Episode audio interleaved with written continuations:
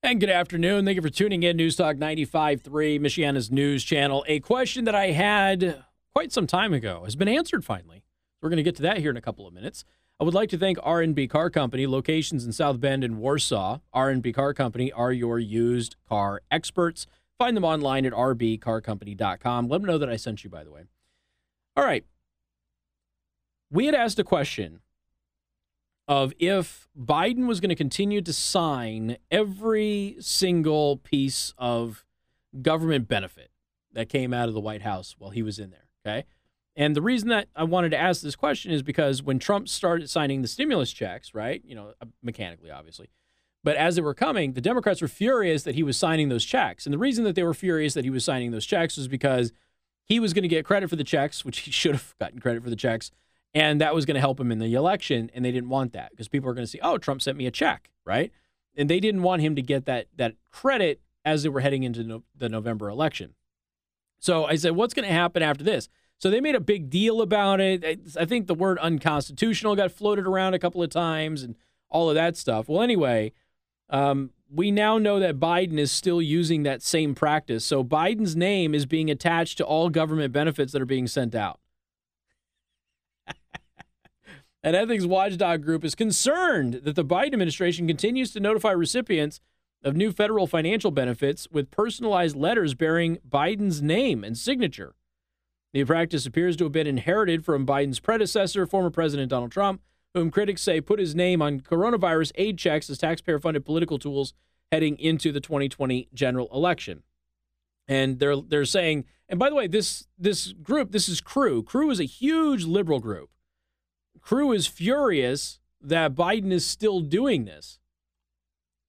I mean, it's what I expected. I expected that they were going to continue. Again, everything that they believe, they have a direct hypocr- uh, hypocritical position on. So, you know, if, uh, if they can get away with doing it, they were going to do it. We already knew that. That's that's no big deal.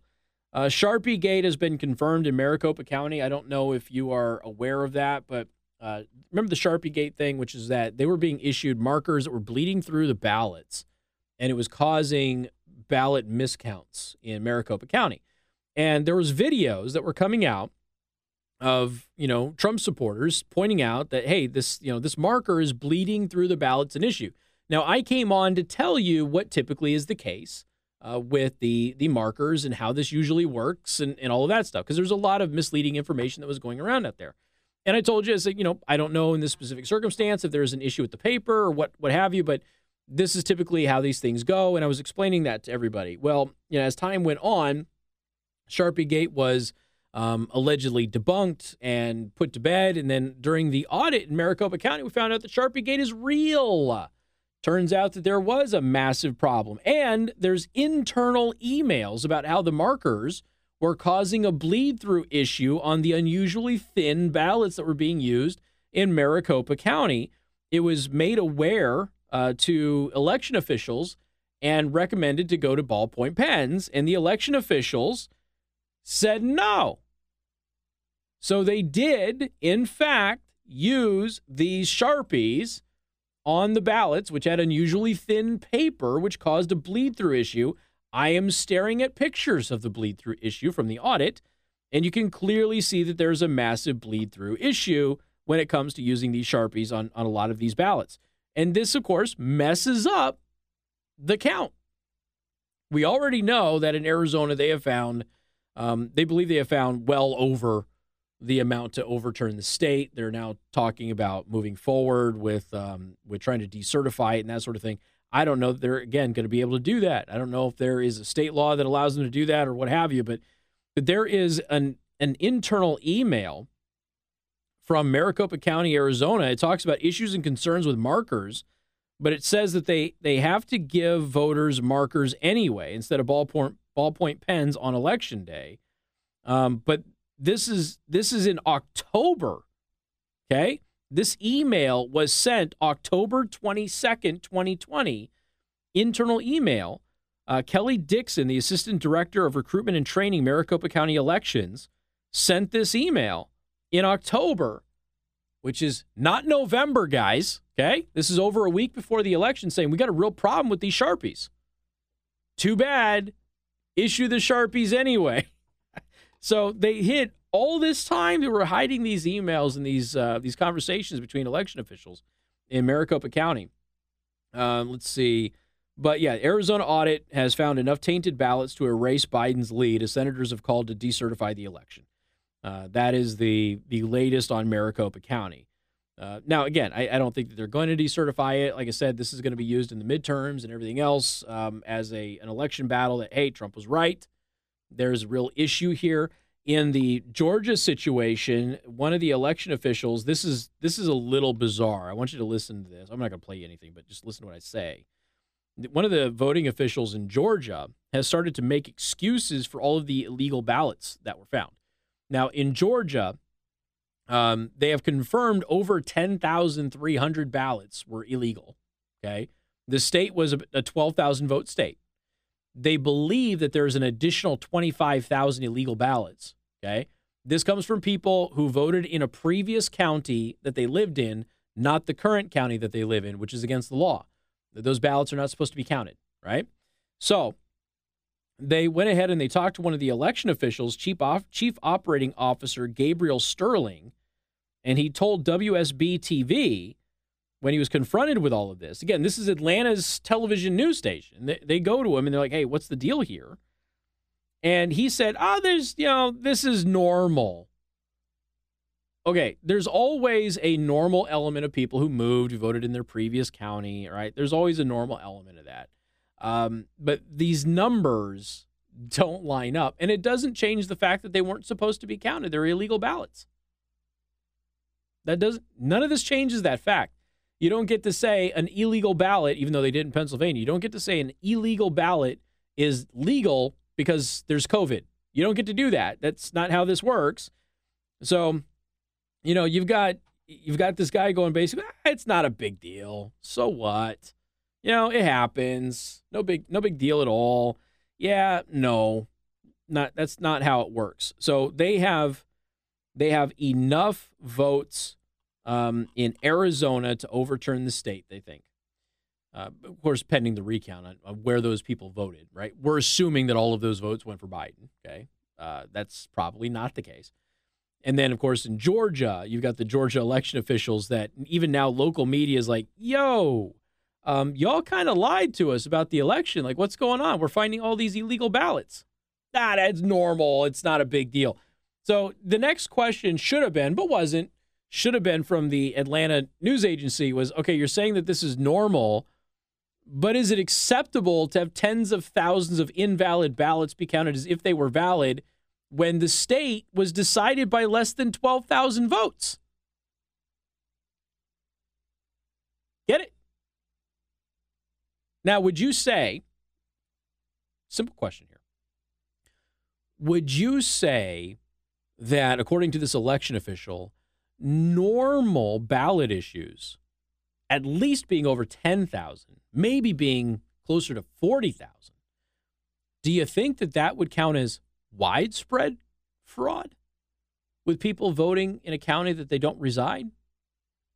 Do you think that would be considered widespread with just 10 or 12,000 illegal ballots being counted in, an, in a state of millions of people? Would that be widespread or would that be narrow voter fraud, which still would have impacted the results of the election? Which, which do you think that that is? Because again, I, I keep having to point out, they always change the language to be widespread voter fraud, and you always have to ask them what their definition of widespread is. Because is Wayne County, Michigan, if the fraud only happened there, is that widespread, even if it was in the entire county? It's only one county in the state of Michigan. Is that considered widespread? Maybe to some people, maybe not to others. For those of us who know about Wayne County, we'd probably say yes because it can flip an entire election. But you know, still interesting stuff. So again, they're not going to decertify the election. Uh, they are calling for that, but that's political posturing. It's not going to happen. But the audit does seem to suggest in Arizona that they have found enough to overturn the state. I don't know if that's true or not. What I can tell you is they found a lot of ballots that should not have been counted. The vote tallies are off. And in Georgia, even the local media is starting to pick up that, hey, we have a much bigger problem in Georgia than we thought. And as a result of that, you know, you could have entire election swinging one way or the other simply based on illegal and invalid ballots being counted as if they were legitimate and going towards candidates that never should have received those votes. And if this were in any way, shape, or form uh, something that benefited a Democrat, rest assured there would be massive uproar in the news media and the Democratic Party about all of this. And I will prove that point to you with a montage coming up. Newstalk 95.3, Michiana's News Channel.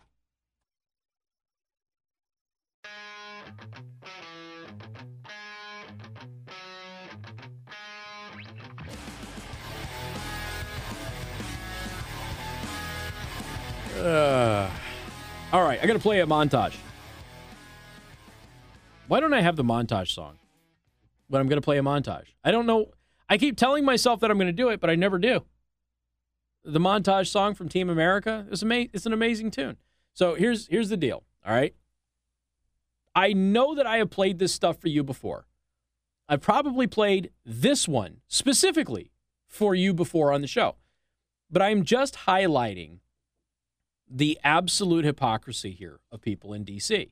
As we have pointed out many times, everything that the left believes, they have a, a direct contradictory belief somewhere else.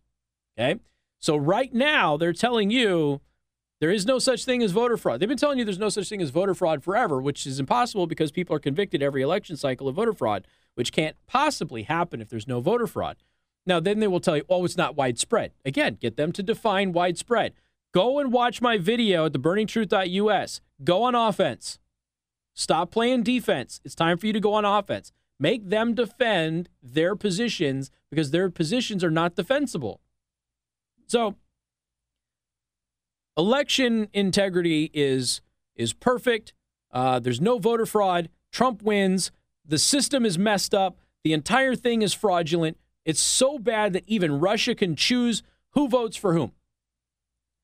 Then the new election happens and there's no such thing as as election fraud or anything else. Leading up to November for crying out loud, leading up to November, Democrats were the ones that were sounding the loudest alarms about election integrity and how Trump could cheat. I want to play you this montage. Cue me audio. This is a montage and it starts with pencil neck Schiff, and I apologize about that. But this is a bunch of Democrats talking about election integrity. And I'm not even going to get into the letter from senators, including Elizabeth Warren, before uh, before the election, talking about how these systems could be hacked and everything else. I just want to point out the hypocrisy of their position here. So here you go. Here's a nice little montage of Democrats talking about election integrity and how our elections are vulnerable to being hacked and rigged. I continue to think that our voting machines are too vulnerable. Researchers have repeatedly de- demonstrated that ballot recording machines and other voting systems are susceptible to tampering. Even hackers with limited prior knowledge, tools, and resources are able to breach voting machines in a matter of minutes. In 2018, electronic voting machines in Georgia and Texas deleted votes for certain candidates or switched votes from one candidate to another. The biggest seller of voting machines is doing something that violates Cybersecurity 101, directing that you install remote access software, which would make a machine like that you know, a magnet for fraudsters and hackers. These voting machines can be hacked quite easily. You could easily hack into them. It makes it seem like all these states are doing different things, but in fact, three companies are controlling this. It is the individual voting machines that some pose that pose some of the greatest risk. There are a lot of states that are dealing with antiquated machines right, which are vulnerable to being hacked. Workers were able to easily hack into an electronic voting machine. It was possible to switch votes. 43%